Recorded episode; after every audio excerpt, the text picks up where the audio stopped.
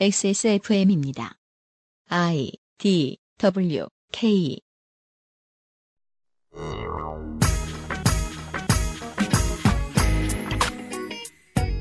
2008년 1월 13일 개최가 당연한 65회 골든글러브 시상식이 취소됩니다. 수상자 발표는 기자회견으로 대체됐지요. 이는 WGA 미국 작가조합이 파업을 벌였기 때문인데요. 제로에 가까운 판권을 건당 12센트, 110원 정도로 올려달라는 파업이었습니다. 12,000여 명에 이르는 작가들이 한꺼번에 파업을 하자 미국 연예계는 잠정 추산 5억 달러의 기회비용을 잃었고 세계인들은 수주 동안 즐겨보던 미드 등 TV쇼의 새 에피소드를 볼 수 없었습니다. 그럼에도 미국 국민의 다수 그리고 출연 배우들은 파업을 지지했고 WGA의 영향력은 아직도 건재합니다. 물론 이번 주말 우리는 영 다른 우리의 이야기를 할 것입니다. 그것은 알기 싫답니다.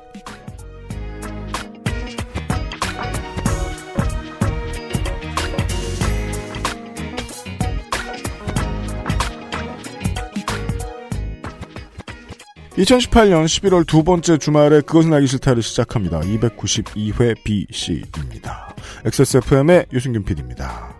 윤세민 에디터가 앉아 있습니다. 네, 안녕하십니까. 윤세민입니다. 아무리 윤세민 에디터가 비정규의 왕이로서니 저건 안 해봤죠? 영화 쪽. 네, 그쪽은 못 가봤죠. 네. 그 탤런트가 좀 있어야 들어가잖아요. 아니요, 그 영화 제작 아, 하긴. 네, 네. 뭐 아카데미에서 졸업하신 분들도 계시고 어쨌든 약간 이제 그쪽은 시작부터 사전 교육을 좀 필요로 네, 하고 네, 전문성을 요구합니다. 네. 근데 그 전문성 갖고 들어와서 뭐 쉽게 얘기합시다. 버린 사람 취급당하는 업계가 요즘은 한둘이 아닌데요. 그 전통으로 얘기하면 영화만 한 곳이 없긴 합니다. 그 동경을 미끼로 굴러가는 업계들이 있죠. 맞습니다. 어, 그 얘기를 이번 주말간에 좀 해 볼 수 있도록 하겠습니다. 광고를 듣고 와서요. 용산의 숨은 보석 컴스테이션, 관절 건강에 도움을 줄수 있는 바이로메드 무르핀, 한국이 처음 만난 반값 생리대 29데이즈에서 도와주고 있는 그것은 알기 싫다 잠시 후에 시작하겠습니다. XSFM입니다. 유해물질 무첨가 잘 만들고 제값 29 days 지금 유리한 가격대의 부품, 지금 가장 핫한 하이엔드 장비, 아니면 고장 리포트가 적은 부품으로 이루어진 사무용 PC까지 당신이 찾는 데스크탑을 상담 없이 구입할 수 있는 기회, XS몰에서 컴스테이션 이달의 PC를 찾아주세요. 주식회사 컴스테이션 3D all 흡수 ultra slim 잘 만들고 제값 29 days 29데이즈 이벤트가 있어요. 네, 29데이즈의 11월 이벤트가 있습니다. 어, 이벤트에 참여하는 방식을 지금부터 말씀드리겠습니다. 잘 네. 들으세요. 네. 먼저 카톡 풀친. 저는 맺었어요. 네, 29데이즈와 카톡 풀친을 맺고 아니 사장님은 맺으셔야죠. 그 이게 무슨 저 땡거킹 이런 것처럼 막 매일 아침 막 땡거킹 먹으라고 문자 보내고 귀찮게 하지 않아요. 아, 그래요? 그냥 이슈가 있을 때마다 가끔씩 말 겁니다. 하지만 친구를 성가시게 해야 됩니다. 그렇습니다. 세상의 모든 것은 다단계거든요. 네. 카톡 플친을 맺고 그 메시지를 친구한테 공유를 합니다. 음, 어, 그리고 친구한테 이걸 시켜야 돼요. 친구가 29그 메시지 창에 본인 아이디와 친구 아이디를 적어서 보내요. 그렇죠. 여기서 무슨 아이디? 카톡 아이디가 아니고 네. 29의 홈페이지 아이디입니다. 아, 29데이즈 홈페이지에 가입시켜야 돼요? 네, 그러니까 친구를 어려운 quest네. 그쵸 홈페이지에 가입을 시켜야 돼요. 본인의 아이디와 추천해준 추천인의 아이디를 적어서 보내면은 네. 어 샤무드 파우치 그리고 중형 대형 라이너 패키지 를 드립니다. 네. 팬티 라이너는 무조건 하나 보내주나 봐요. 팬티 라이너는 무조건 100% 당첨이고 네. 샤무드 파우치는 몇 명한테 보내는지는 안 적혀 있네요. 그러니까 그 유면상 PD의 계산은 다음과 같습니다. 29데이즈 홈페이지씩이나 가입시키려면은 귀찮기 때문에 포기하는 사람들이 늘어나서 당첨 확률이 높아질 것이다. 어 말씀드린 것처럼 친구를 어디에 가입시켜야 되는데 세상에서 제일 싫어하는 게 어디 가입하는 거잖아요. 맞아요. 너무너무 보고 싶은 자료가 있어도 가입창 뜨면 포기하잖아요. 맞습니다. 네, 그렇기 때문에 많은 사람들이 응모를 안 하실 겁니다. 네. 하시는 분은 당첨 확률이 높습니다. 그렇다는 소리입니다. 292회 그것은 알기 싫다 주말 시간입니다. 국정감사 기록실에서 말하지 못했던 것들을 정리해보는 중입니다. 이슈는 너무 많았으니까요. 환경노동위원회의 국감 볼 때 본 말이죠. 아, 이런 일도 있겠구나 싶은 일들이 나옵니다. 왜 있겠구나라고 말씀드리냐면, 당연히 있는 일일 텐데 우리가 신경 안 써서 몰랐구나 싶은 일들 말이죠. 혹은 조금 사실 익숙하죠. 네. 그니까 다 듣고 나면 또 익숙합니다. 네. 네. 물론 에디터는 아무렇지도 않다는 듯이 설명하는데 제 대본에 지금 그렇게 써 있어요. 역시. 그건 아무렇지도 않다는 듯이 말하는 게 에디터 성격이라 그렇고 정말 이상한 케이스들은 많습니다. 아 제가 아무렇지도 않게 얘기는 하지만 저는 환노이 국감 준비할 때보다 거의 노동 이슈만 퍼오잖아요. 음. 네, 그쪽에 또 신경을 많이 가고 신경이. 어, 10월 19일에요. 그 민주당 이용득 의원실 발로 잠깐 화제가 된 이슈가 있었습니다. 영화제 스태프의 노동 실태에 대한 얘기였습니다. 국정감사 기간 중에 기자회견도 있었는데요. 스태프 당사자의 발언문을 좀 잠깐만 확인을 해 보실까요? 안녕하세요. 23회 부산국제영화제에서 projection operator로 일했던 사람입니다. 저는 projection operator가 뭔지도 모릅니다. 윤세민도 몰라요. 그 저기 projection, projection을 operation 하는 사람이라고 말하지 마세요. 아, 네. 일을 하기 전에는 미술대학에 다니고 있었습니다. 학내에서 영상을 만드는 것에 흥미를 갖고 있고 무엇보다 영화와 영화제를 좋아하기 때문에 부산국제영화제에 지원서를 넣었습니다. 그리고 영화제 합격 소식을 듣고 예정보다 일찍 휴학을 결정했습니다. 멋진 영화와 관객들이 만나는 부산국제영화제 스태프가 된다는 사실이 좋았습니다. 그러나 결국 개막 하루 전날 일을 그만둘 수밖에 없었습니다. projection operator인 제가 맡은 업무는 영화제에서 상영될 상영작을 검수하고 영화제 당일에는 영사실에서 영화를 상영하는 일입니다. operator 한 사람당 25편에서 30편의 영화를 담당하게 되는데 약 10일 동안 모든 영화를 다 검수하려면 야근은 불가피합니다. 정시 퇴근 시간 이후에 일정이 제멋대로 잡히는 날도 많았고 극장 교육은 멀티플렉스 영화관의 상영이 끝난 뒤에 진행할 수 있기 때문에 새벽 3시에서 5시에 진행되기도 했습니다. 야근에 대한 선택권은 없었습니다. 그리고 영화제가 시작되고 나면 노동 강도는 더욱 강해질 것이 불보듯 뻔했습니다. 이런 과도한 업무량을 operator들을 더 일찍부터 일하게 하거나 이건 월급이 한두 달 더 나간다는 뜻이죠. 네. 인원을 더 뽑아 해결했어야 한다는 생각이 들었습니다. 그런데 이러한 문제를 해결하려 하기는커녕 채용 인원을 줄여서 한 사람에게 과다한 업무를 맡기고 계속해서 야근을 시키면서 초과 수당을 계산하지 않는 것은 크게 잘못됐다고 생각합니다. 시간 외 근무 수당에 관해서는 일을 시작하기 전에 9시 30분까지 일하면 7,000원, 11시 30분까지 일하면 1만 원이 식대처럼 지급될 거라는 이야기는 들었습니다. 시간당이 아니고 그냥 그것만 준다고요? 그럼 뭐 대식 가면 여러 번 이런 건 없을 거 아닙니까? 예. 다 먹었네. 또 주고. 그 저기 옛날 넷마블에서 지급했던 택시비랑 비슷하네요. 그렇겠네요. 네. 예. 9월에는 야근이 많기 때문에 20만 원이 지급될 거라는 말도 구두로 들었습니다. 그렇지만 그것이 제 시간 외 근무 수당의 전부일 줄은 몰랐습니다. 시간 외 근무 수당을 제대로 받을 수 없다는 사실을 뒤늦게 알고 영화제 측에 이의를 제기했습니다. 그러나 돌아오는 대답은 네가 사인했으니 그대로 일하거나 그만두거나 중에 선택하는 수밖에 없다였습니다. 그리고 네가 사회초년생이라 잘 모르는 모양인데 여기가 다른 곳보다 낫다. 너도 일 많이 배우지 않았나? 너 하나쯤은 줄 수 있지만 너 하나 주기 시작하면 일이 커져서 안 된다는 이야기들이었습니다. 제가 억만금을 달라고 한 것도 아니고 최저시급을 달라고 한 것뿐인데 왜 커다랗고 어려운 일을 요구한 사람이 된 것인지 모르겠습니다. 그 중에서도 가장 이해할 수 없는 말은 부산국제영화제는 직원들이 쉬고 싶을 때 담배도 피우고 옆 직원들과 담소도 나눌 수 있는 자유로운 직장 문화를 지향하기 때문에 그렇게 시간 외 근무 수당을 칼같이 따져 지급하면 우리의 자유로운 직장 문화가 무너진다는 것이었습니다. 자유냐? 야근 수당이냐? 자유! 야간 수당 아니면 자유를 달라. 이런 사람들에게 자유를 주려고 윌리엄 월레스가 싸운 게 아닌데. 그러나 저희 오퍼레이터들은 일이 많아서 제대로 자유롭게 놀기는커녕 쉬지 않고 일하고도 야근을 해야 했습니다. 이 사실을 기획팀장도 분명히 알고 있다고 말했습니다. 따라서 자유로운 직장 문화 운운하는 이러한 해명은 임금을 제대로 주지 않기 위해 만들어낸 궤변에 불과하다고 생각합니다. 영화를 좋아하는 것 혹은 영화를 전공한 것은 적어도 영화제에서만큼은 칭찬받고 가치 있게 여겨져야 할 일이지 최저임금도 받지 못하는 열정페이의 원인이 되어서는 안 된다고 생각합니다. 부산국제영화제가 정말로 정상화되는 때는 영화제를 만드는 스탭들이 임금과 권리를 존중해주는 때라고 생각합니다. 이런 기자회견을 하기에 그렇구나 하고 있었는데 네. 저희가 가끔 섭외할 때 수동적이잖아요. 되게 피곤하면. 네. 게다가 저는 이중구에 시달리고 있었고 왜요? 국- 국감과 야구 아, 네. 모두에서 벗어났죠. 이제. 솔직히 계속 지길 바라셨죠. 그런 마음도 있었어요. 일해야 되는데 이거 어쩌면 좋냐.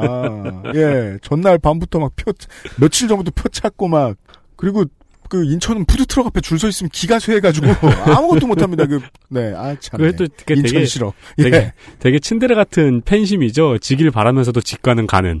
이김 좋아하고, 울고 또 표 사고. 자.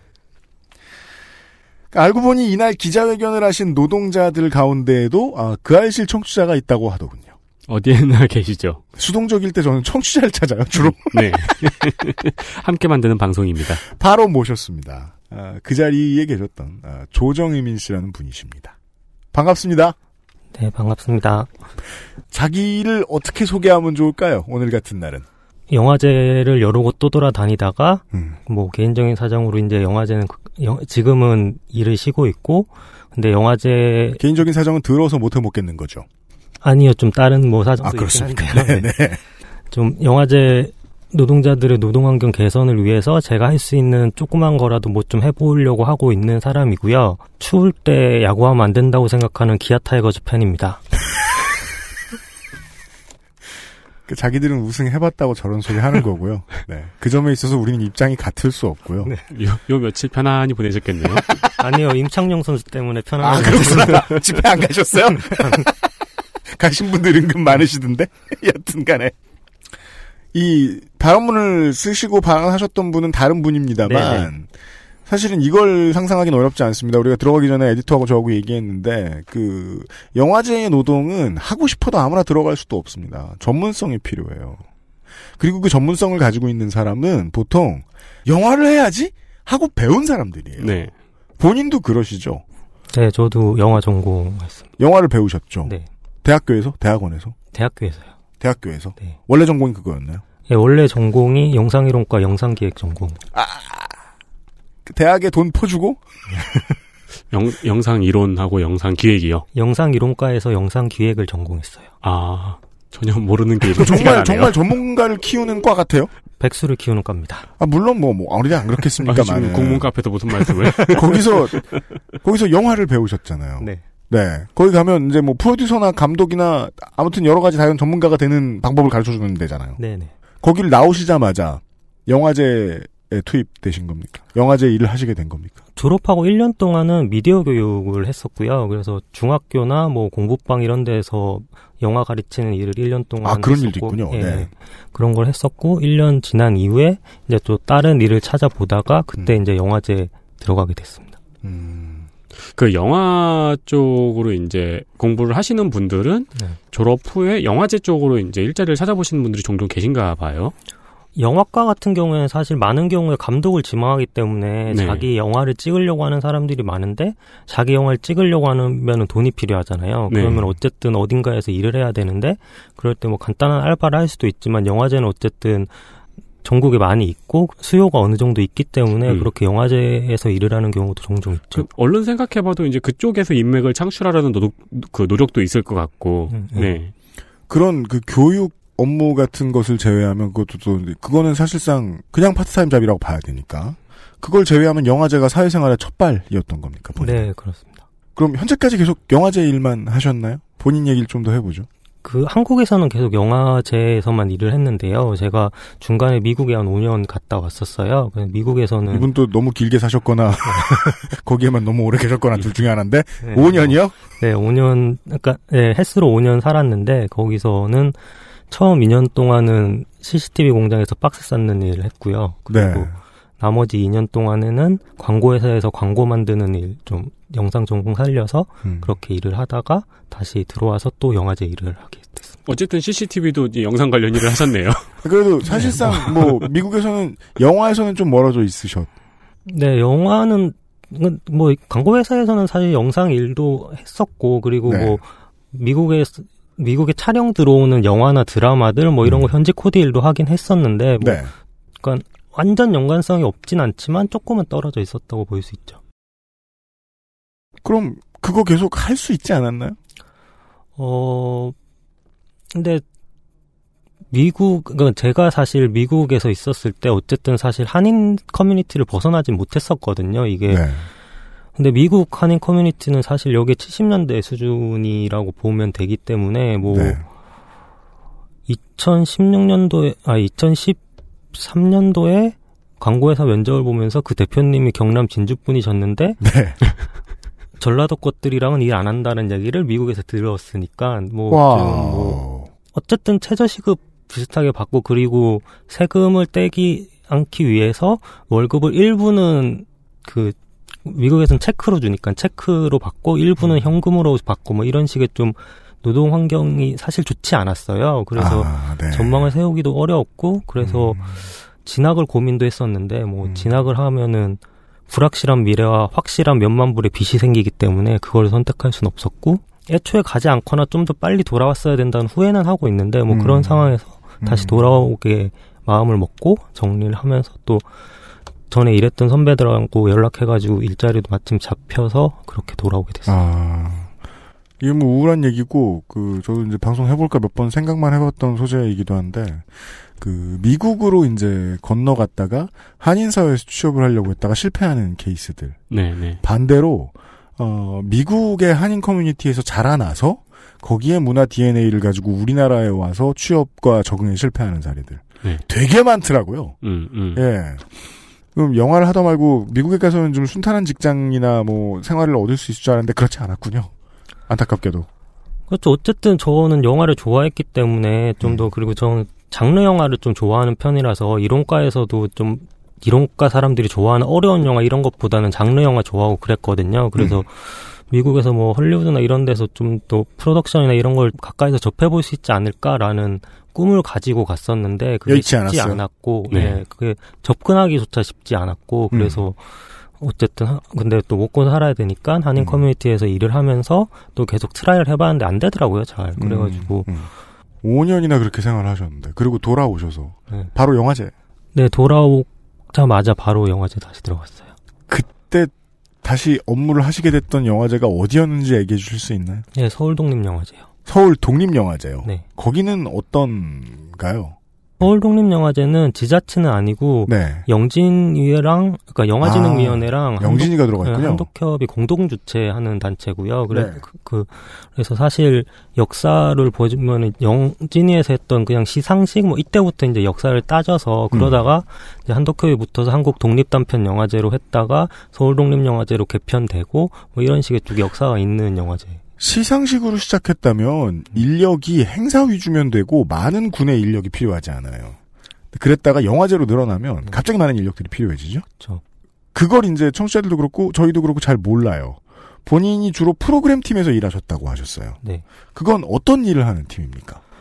어, 프로그램 팀은 그 우선 경쟁 영화랑 영화제랑 비경쟁 영화제가 조금 다를 텐데요. 경쟁 영화제 같은 경우에는 보통 출품을 받거든요, 작품들을. 네. 그래서 그 작품을 출품 공모를 받아서 이제 그것들을 심사하는 과정을 거치고 그 심사를 과정을 통해서 이제 경쟁작들을 선정을 하는데 그 전반적인 과정을 이제 집행하는 거죠. 그런 식- 출품작 다수 초청작 일부 이런 걸로 알고 경, 있어요. 보통 그렇죠. 비- 그러니까 경쟁 네. 비경쟁이 섞여 네. 있긴 하니까. 우리가 네. 보통 해외 영화제, 우리나라 영화 뭐 출품됐다, 뭐 경쟁 네, 부문, 네. 비경쟁 부문 이런 네. 기사를 보는 게 그런 거거든요. 그런 식이죠. 네. 네, 그 경쟁 부분은 어쨌든 이제 출품 공모를 받아서 그 중에서 이제 심사위원들이나 예심위원들이 선택 선정을 하는 거고 네. 그러면 이제 그 선정된 작품들을 작품 정보도 수집을 해야 되고 감독들 일정도 파악해야 되고 상영본도 수급해야 되고 뭐 음. 이런 것들의 음. 일들을 어- 전반적으로 진행하는 게 프로그램 팀이고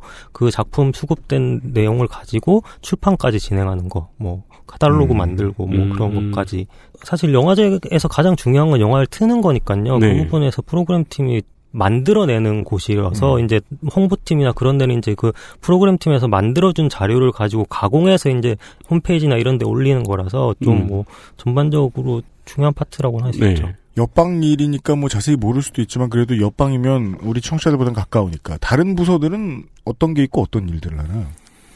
우선은 뭐 기술팀이 있을 거고요. 기술팀이 네. 이제 상영본이 들어오면은 그 상영본을 이제 검수하고 그 음. 아까 그 부산 영화제 분이 했던 프로젝- 프로젝션 예, 팀. 뭐 그런 음. 거 검수하고 그다음에 이제 실제 영화제 기간에 영사 문제 없이 잘 상영되도록 진행을 하는 거를 이제 기술 영사팀에서 진행을 하고 그리고 뭐 홍보팀에서는 아, 온라인이나 오프라인 이제 홍보해서 보도자료 만들고 홈페이지 관리하고 뭐 그런 식으로 진행을 하고 음. 또 영화제가 이제 영화만 트는 건 아니니까요. 네. 여러 가지 뭐 행사나 뭐 이벤트 같은 것들이 있을 수 있으니까 그런 거를 진행하는 행사팀 뭐 이런 음. 것들이 있을 수 있고 음. 그리고 전반적으로 뭐 회계나 그런 총적인 걸 담당하는 총무과가 있을 거고. 음. 뭐 그런 팀도 있을 수 있고요. 예. 그 얼른 생각하기에는 행사 전문 업체가 붙어가지고 외주로 일이 진행될 것 같은데 거기서 음. 일하는 그 노동자들 고용은 어떻게 보통 이루어지나요? 그게 영화제마다 조금씩 달라요. 그러니까 행, 행사 부분에서 모든 거를 영화제 스탭들이 다 할 수 없기 때문에 일정 부분을 용역을 주기도 해요. 기술 같은 경우에도 기술을 모든 영화제 스텝이 담당할 수 없기 때문에 음. 기술 용역을 주는 경우도 있고 홍보도 홍보 파트에서 일정 부분을 용역을 줘서 음. 용역업체랑 같이 일을 하는 경우도 있기는 한데 그거는 말씀드렸듯이 좀 큰 영화제일 경우에나 그렇게 용역을 줄 수 있는 거고 네. 작은 영화제 같은 경우에는 어쨌든 내부에서 다 소화를 해야죠. 음. 근데 작다고 해도 부서도 많고 전문성도 높게 요구되고 필요한 인력도 상당할 것 같긴 합니다. 보통 영화제에서 이제 실제로 비정규 정규 다 포함해서 영화제 하나 한다고 하면 거기 들어가 있는 노동자들이 어느 정도 규모가 될까요? 그 노동자 규모에 사실 자원활동가도 포함을 시켜야 된다고 생각을 하긴 하는데요. 자원할 자원봉사도 있죠. 네 네. 그분들은 어떤 일 하십니까? 영화제 가면 만약에 영화제를 갔을 때 보통 사람들이 만나는 사람들은 다 자원봉사자들이에요. 그러니까 뭐 안내하고 이전하고 티켓팅하고 뭐맵그 그다음에 티켓 검수하고 하는 것들 다 자원봉사자들이 진행을 하고 스탭들은 그걸 전반적인 걸 관리하고 뭐 그러니까 게스트들을 모시거나 뭐 음. 그런 식의 일을 하는 거지 영화제에 갔을 때 일반 보통 관객들이 볼 수 있는 거는 전부 자원봉사자들이 한다고 보시면 되고 설마 무급은 아니죠, 그 사람들은. 영화제 따라 너무 다른데 많이- 네, 기본적으로 무급일 거고 1급으로 그냥 15,000원 정도 그 정도 주는 경우는 있어요. 의미를 달 수 없는 돈이야. 15,000원은 뭐야? 갈바비에서 이김 주나? 15,000원은 뭐야? 점심을 비싼 거로 먹어라. 아, 밥, 밥은 주고요. 15,000원 네. 따로 안 해. 아니 근데 왜 영화제인데 왜 자원봉사를 할- 받을까요? 그게 이제 영화를 꿈꾸는 어떤 상식적인 질문이죠. 꿈나무들에게는 그러니까 영화제 영화를 꿈꾸는 이 대학생들에게는 약간 경험을 쌓는 기회인가요? 영화 전공하는 대학생들이 많은 경우에 이제 영화제 자원봉사를 하는데 음. 그러면서 이제 감독들도 만나고 뭐 음, 그런 식의 음. 커뮤니티 형성, 형성할 수도 있고 체험 같은 그리고- 거구나 또. 네, 또 자원 활동 하다가 이제 영화제 스텝이 되는 경우도 많고 뭐 그러니까 하는 건데 그 말씀하셨듯이 애초에 왜 자원 활동가를 써야 되지? 너희들이 뭔데 이 사람들의 노동력을 무급으로 활용할 수 있다고 생각하지? 라는 질문에는 아무도 답을 할 수 없죠. 음, 네. 허허. 그, 이 이슈가 이제 기사화되면 기사를 만드는 기자들은 야한 단어들을 끄집어내야 되니까 이것저것 연구했을 거 아닙니까? 그 중에 가장 많이 나온 말이, 어, 물론 뭐, 잠시 후에 모실 이제 그 시민활동가께서도 이런 말씀을 쓰셨지만, 그 영화제는 사람들이 생각하면 레드카펫만 단주라는데, 레드카펫을 까는 사람들은 누구냐. 네. 근데 레드카펫을 깐다고만 얘기하면 그냥 까는 행위만 생각나잖아요. 그냥 이렇게 던지는 거요. 그렇죠. 그러니까 그 뒤에 어떤 전문 노동이 전문 노동이 필요한지 가장 모르는 분야긴 맞는 것 같아요. 네, 네. 그러니까 제가 들어본 경 들어보니까 이제 그뭐뭐 마이스라든가 이런 행사 진행하고 거의 비슷한 과정일 것 같은데 음. 그거 엄청나게 많은 인원이 엄청나게 오랜 시간 동안 준비하고 하잖아요. 네. 그것도 이거의 특성을 보니까 경쟁작들이 참여를 해서 시상도 있고 이런 거면은 컴피티션이면 아니 쇼미더머니면 랩 1분 들어보면 자를 수 있잖아. 네. 근데 영화는 다 봐야 될 거 아니야. 음. 이 프로그램 팀의 검수 활동이란 영화를 계속 보는 거네요. 어, 그쵸. 그 상영본, 같- 상영본이 들어오면 사실 이제 해외 작품 같은 경우에는 이제 저희는 자막도 만들어야 되잖아요. 그럼 자막이 그 말과 싱크가 맞는지를 어쨌든 또 한번 봐야 되니까 음. 자막 싱크를 하려면 어쨌든 처음부터 끝까지 다 봐야 돼요. 그러면 언어별 자막을 만들어주는 번역가들도 거기 참여한다는 겁니까? 그쵸. 번역팀이 따로 붙어가지고, 그니까 상영본을 수급할 때 상영본과 영어 대본, 을 같이 받아요. 그리고 그 원어 대본까지 받아가지고 그걸 가지고 번역을 해서 이제 자막을 입히게 되죠. 번역이 잘못되는 경우들 중에 많은 경우가 그거잖아요. 영어 대본을 보고서 번역을 했는데 다른 나라 맛, 그 영어 말고 다른 언어일 때 그 원어를 이해 못한 번역이 나와서 네. 그래서 가능한 그 영어권 대사가 아닐 경우에 그 원어 대본도 달라고는 하는데 그잘 해당 안- 언어의. 번역가가 없을 경우 그런 경우도 많고 감독들이 대부분 자료를 잘 안 줘요. 하나의 신선한 질문이 떠오릅니다. 이거 심사위원이고 뭐고 말짱 허당이구만. 아니 근데 죄송한데 번역을 하시는 분들은 네. 보통 어떤 분들이세요? 사실 영화 자막 만드는 팀에서 그러니까 영어 자막만 영화제에서 이제 돌아다니면서 영어 자막 만드 아 그 영화 자막을 만들고 하는 팀이 있긴 있어요. 아, 그래서 보통 그분들은 이제 영어 영화를 자막 번역해서 자막을 만드는 거는 그냥 번역을 하는 게 아니고 그게 읽을 수 있는 속도로 네. 화면에 맞춰서 번역이 딱 되어야 되는 거기 때문에 그거를 전문적으로 좀 하는 팀들이 있고 음, 보통 기술팀이나 그런 데서 이제 같이 좀 용역할 때 같이 붙어서 나오죠. 그 분야는 전문 업체가 하는군요. 네, 네. 네. 이런 류의 그 영화를 사실 보는 것도 그냥 보고 앉았는 것도 아니고 음. 프로그램 팀들은 어 이런 걸 다 체크하는 일들은 상당한 집중력을 요구하고 많이 해본 솜씨를 차, 요구할 텐데 네. 그렇다면 이거 전문가의 어, 영역인데 전문가 치고는 사실 제가 아는 전문가들 중에서는 이력서를 제일 자주 쓰겠어요. 그럼 입사를 하면 다음 어디 갈지를 생각해야 되는 거기 때문에 입사를 하는 순간 그쵸 이게 영화제 끝나면은 이제 또 다른 곳을 가야 되면은 이제 영화제 기간에 이제 다른 데 이력서를 넣어야 되는 거니까 네. 그런 거고 아, 이력서도 이력서인데 제가 올해만 지금 의료보험증이 다섯 개째 나왔거든요. 그게 무슨 말씀이세요? 그러니까 의료보험증이 직장 의료보 직장을 가입하면 직장 의료보험증이 나오고 네. 이제 영화제가 만약 끝나서 이제 계약 해지가 되면은 지역 의보로 넘어가서 지역 의료보험의 의료보험증이 또 그렇죠. 나오잖아요. 네. 그다음에 이제 또 다시 취업을 하면은 거기에 대한 직장 의료보험증이 또 나오잖아요. 네. 그리고 또 거기가 끝나면은 이제 직, 아 그렇죠. 지역 의보가 또 나오잖아요. 네. 그러니까 올해만 제가 의료보험증을 다섯 장을 받는 거죠. 음. 그러니까 사실 이력서도 많이 쓰고 의료보험증도 계속 집에 쌓이고 있는 거죠. 저도 그래서 의보공단에서 전화 왔었어요. 정체가 뭐냐고.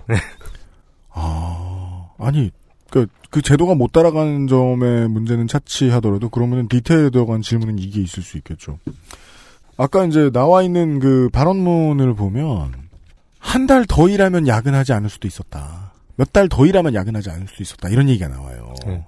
업무가 과중하지 않기에는 이 영화제를 준비하는 기간이 너무 짧다는 거죠.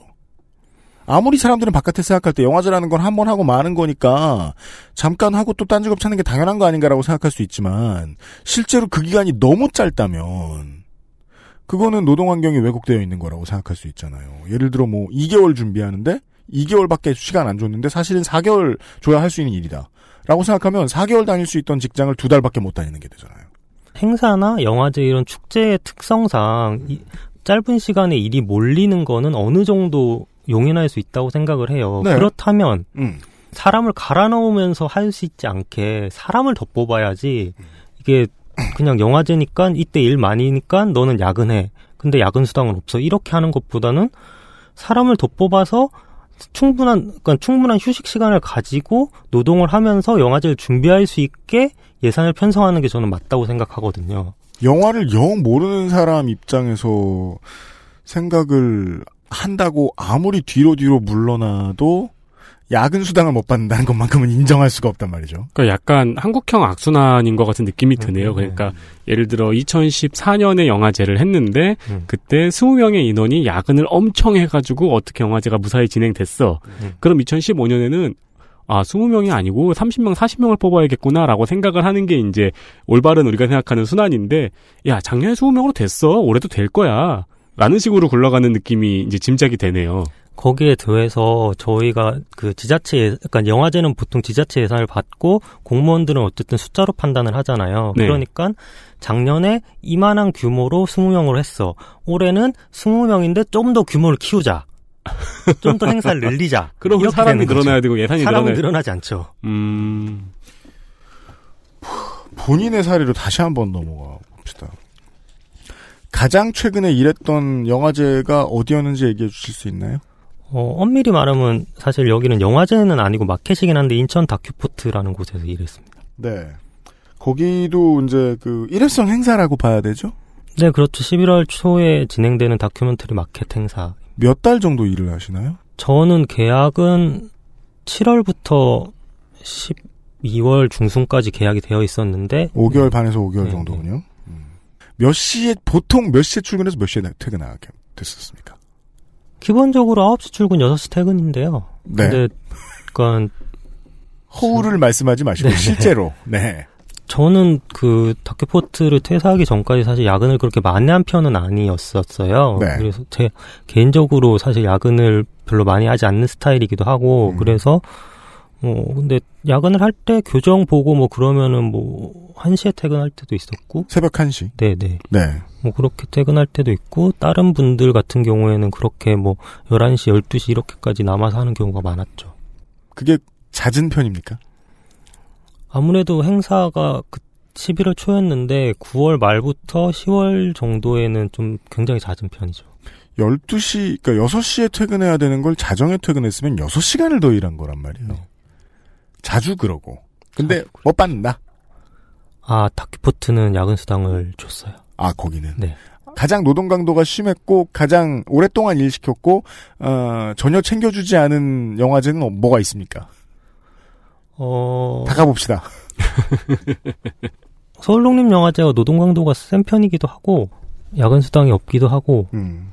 뭐 그렇죠. 근데 보통 근데 네네. 행사가 이제 시작하게 임박하면은 그때부터 노동 강도가 갑자기 세지잖아요. 그쵸. 보통 네. 그렇잖아요. 그럴 네. 때 노동 강도는 어느 정도인가요? 2시에 퇴근할 때 너무 일찍 간다고 욕 먹은 적 있어요. 아 진짜요? 네. 새벽 2시? 네. 그 시간을 잘못 본 거 아닌가? 오, 오후 그건- 2시로? 그건 사랑할 때나 할 수 있는 말이죠. 네. 왜 벌써 가? 아니, 9시, 그 다음날 9시 출근은 정해졌을 거 아니에요? 네, 네. 그럼 그분이 원하는 건 몇 시 퇴근이었을까요? 그건 잘 모르겠어요. 가지 마. 나만 바라봐. 그러니까 행사 직전에는 거의 뭐 24시간 계속 업무 체계였나 보네요. 잠깐 쪽잠 자고 나오고.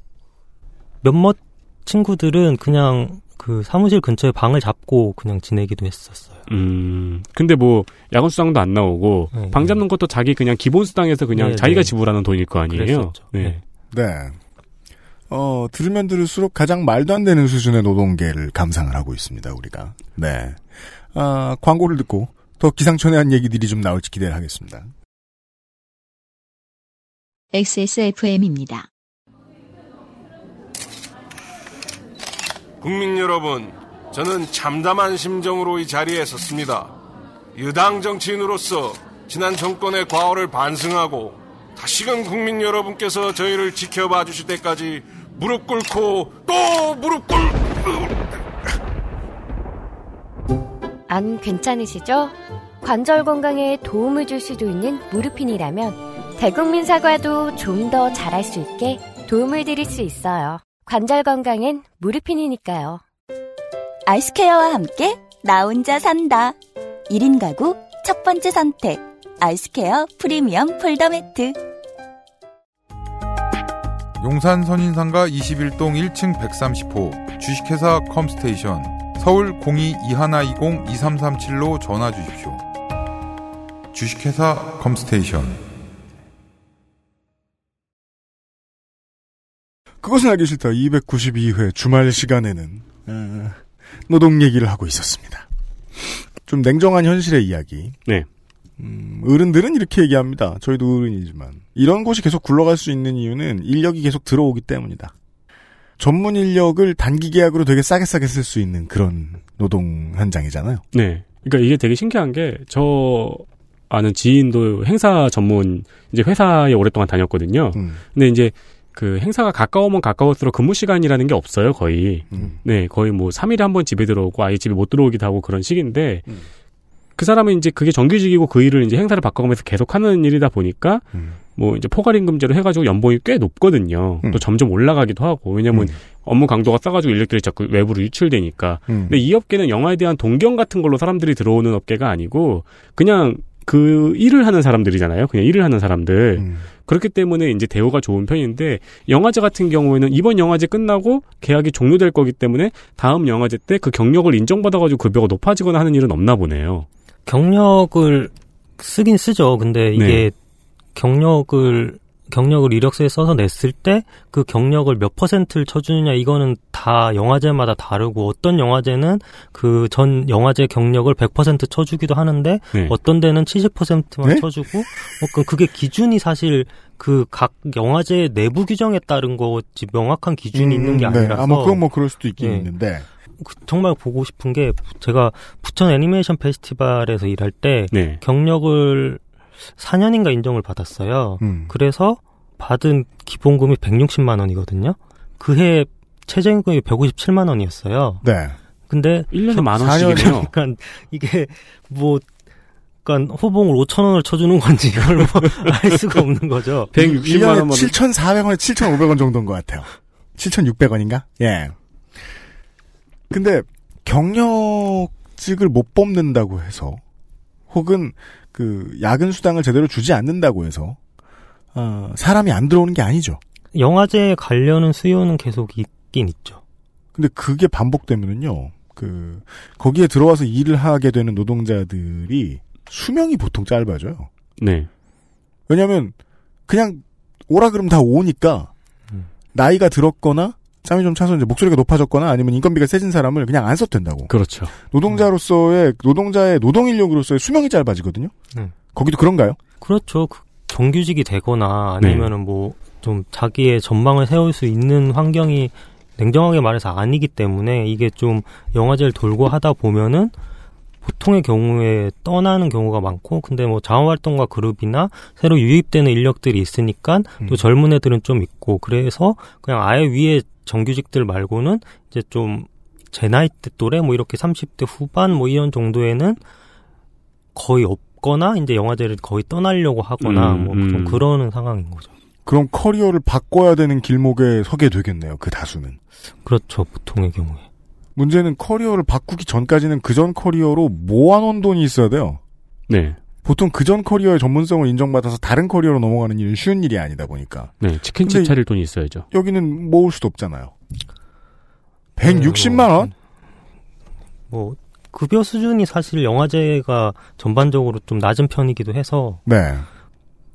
물론 오늘 뭐 신문 기사 보니까 구직자의 몇 퍼센트가 200만 원이라도 받으면 좋겠다라고 뭐 그런 기사도 났던데 네. 영화제에서 200만 원 넘게 받는 사람 별로 없거든요. 음. 그러니까 물론 그러니까 몇몇 영화 그러니까 아예 정규직이거나 뭐 실장이거나 사무국장이거나 이런 경우나 아니면은 뭐 또 극소수의 몇몇 영화제는 조금 처우가 그러니까 기준이 조금 정해져 있어가지고 200만 원 넘게 주고 그러는 경우도 있는데 많은 경우에 거의 최저임금 수준 뭐 그 정도로 받기도 하고 그 영화제라는 게 네. 매년 보통 한- 하죠. 네, 그러니까 뭐 어떤 영화제가 있으면 그 영화제는 매년 이어, 지는 거죠. 네. 네. 준비 기간은 보통 얼마나 되나요?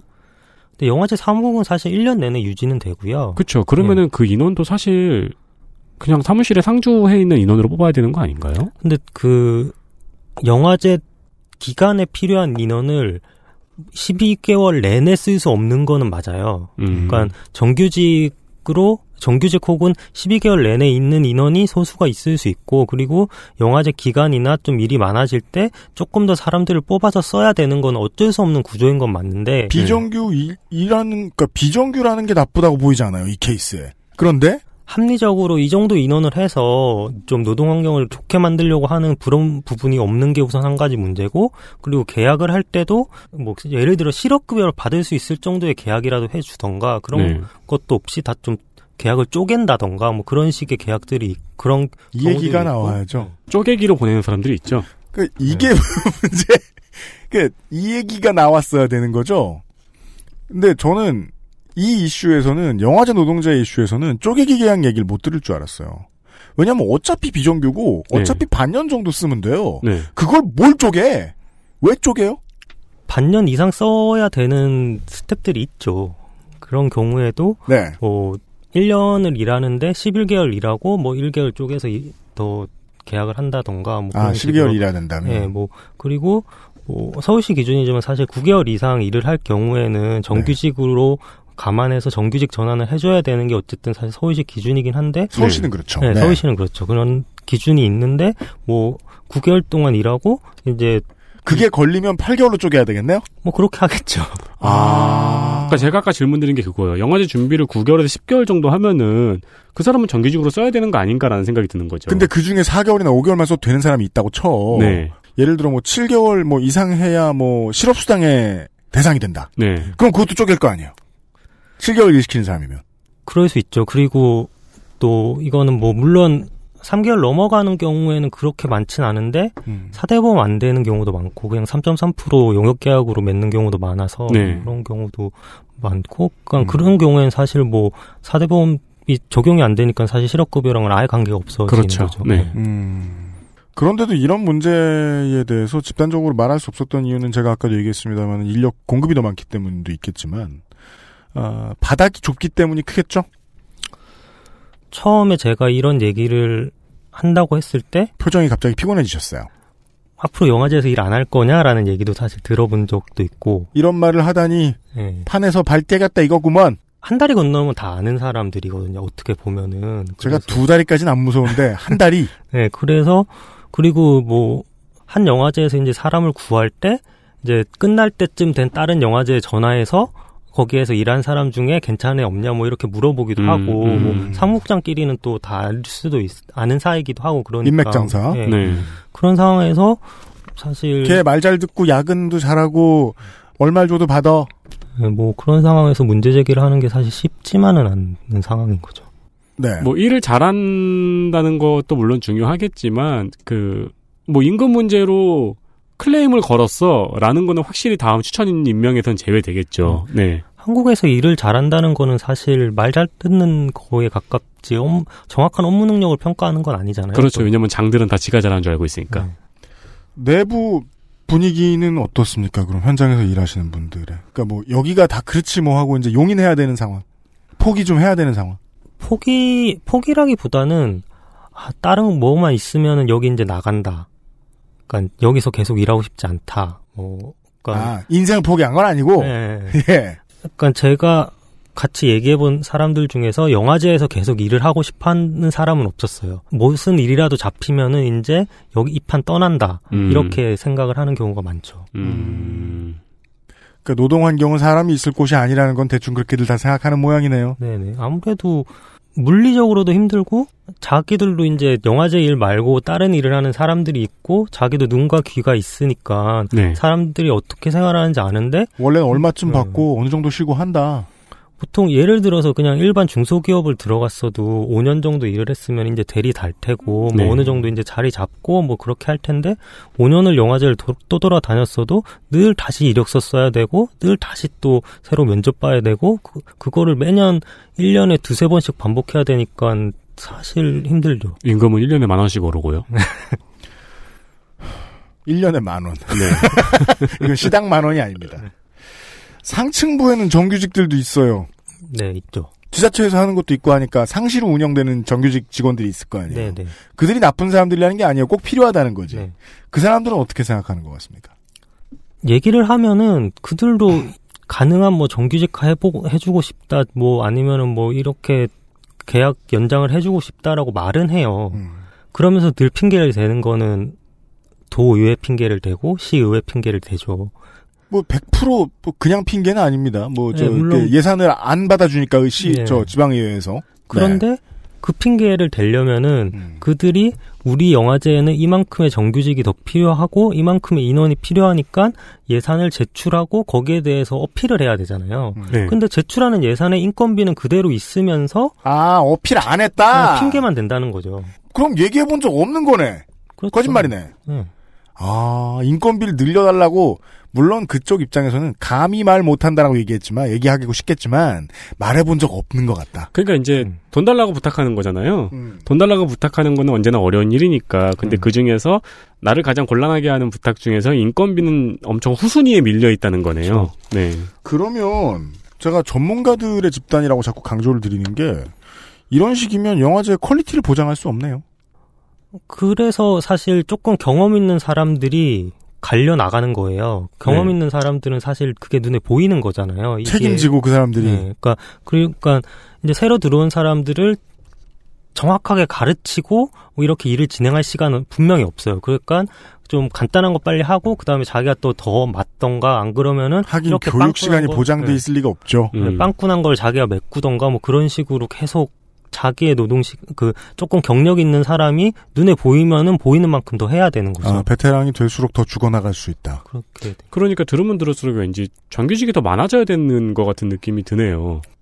요거는 제가 아까 지자체 얘기 자주 드렸던 이유는 이 행사는 정해지 그 하는 곳이 있어요. 네. 그 지역의 잔치예요. 음. 최저임금 이하를 받고 전문성이 있고 근데 자기 집 근처 일이 아닌 일을 할 가능성이 매우 높습니다. 네, 뭐 지역에 있는 영화제를 할 경우에는 그렇죠. 출장 가죠, 너- 멀리. 뭐 전주 영화제, 부산 영화제 다들 서울 사무소도 있고 서- 이제 행사 기간에는 그 지역으로 가야 되니까 어느 어느 정도 수준에서 의식주를 해결할 수 있습니까? 제가 정확하게 아는 건 전주 영화제 사례만 알고 있는데요. 네. 그 전주 영화제는 작년에는 스탭들 숙소를 장급 여관의 2인 1실로 줬고요. 음. 그리고 올해는 게스트하우스 같은 데를 빌려가지고 그냥 뭐 상사건 뭐 그러니까 밑에 직원이건 다 같이 지내게 했었어요. 음, 그럼 음. 사실 불편하니까 자기가 그냥 방을 구하는 경우도 있는데 방을 음. 구하면은 전액을 지원해 주질 않고 일부 금액 지원해 주는 정도? 나아지고 있는 중. 다- 그게 나가지고 있는 중인지는 잘 모르겠어요. 그대로 가면 지옥이고요. 조정의민 씨하고 함께 이야기를 좀 나누고 있는데요. 네. 그렇다고 해도 이제까지 이 얘기가 잘 안 나온 걸 보면 상상은 가능했지만 네. 공론화를 시킬 수 없었던 이유가 있었을 겁니다. 우리가 이제까지 나누면서 힌트가 다 나왔습니다만은. 본인은 어떻게 이 얘기를 꺼내실 수 있게 됐습니까? 우선은 좀 어쨌든 문제 의식은 계속 있었고 그냥 뭐 그 다 말씀하셔도 돼요. 네. 사실 임종린 지회장 방송 듣고 창세기죠? 창세기 전이죠? 네. 모두가 대폭발해. 나 노동자 맞아! 이러면서. 네이버에 노조가 생겼어요. 네이버, 네, 네이버, 네. 네이버. 지금 네이버에서 어떻게 퍼져나가는 줄 알아요? 넥슨 다음. 그걸 듣고 그러니까 두 가지 생각이 들었어요. 네. 한 가지는 뭐라도 해봐야겠다. 네. 두 번째는 근데 저 사람처럼 못하겠다. 그럼요. 그분도 어, 나처럼 다시는 못하겠다고 생각하고 계세요 지금. 네. 그래서 문제의식을 가지고 있었는데 뭐 이전에 뭐 여러 가지 활동들을 하긴 했지만 이게 어쨌든 노, 그러니까 처음에 제 고민은 아예 그러니까 영화제 스텝 노조를 만들어 보겠다 뭐 이 생각이었거든요. 네, 네. 그래서 근데 이런 경험은 없고 다른 뭐 여러 가지 뭐 이것저것 해보긴 해봤지만 그래서 좀 도움을 구할 사람이나 조언을 듣고 싶었는데 음. 제가 그 집 앞에 이제 그 운동하는 헬스장을 다니는데 네. 네, 체육관이요. 예, 음. 거기서 러닝 머신을 뛰고 있는 사람이 음. 조성주 소장님이신 거예요. 네? 얼굴은 알고 있었거든요. 네. 근데 러닝머신을 뛰고 계시더라고요. 그래가지고 저 소장님이 헬스장에서 런닝머신 뛴다는 사실을 알았네요. 네, 그렇고요. 집에서 게임만 하시는 줄 알았는데. 그리고 네. 네, 또 말씀해 보세요. 그래서 그 트레이너 분한테 슬 여쭤봤죠. 혹시 저 사람 이름 조성주 아니냐고. 트레이너가 어떻게 알아요? 알어, 알어. 요즘은. 알리, 알리. XSFM입니다.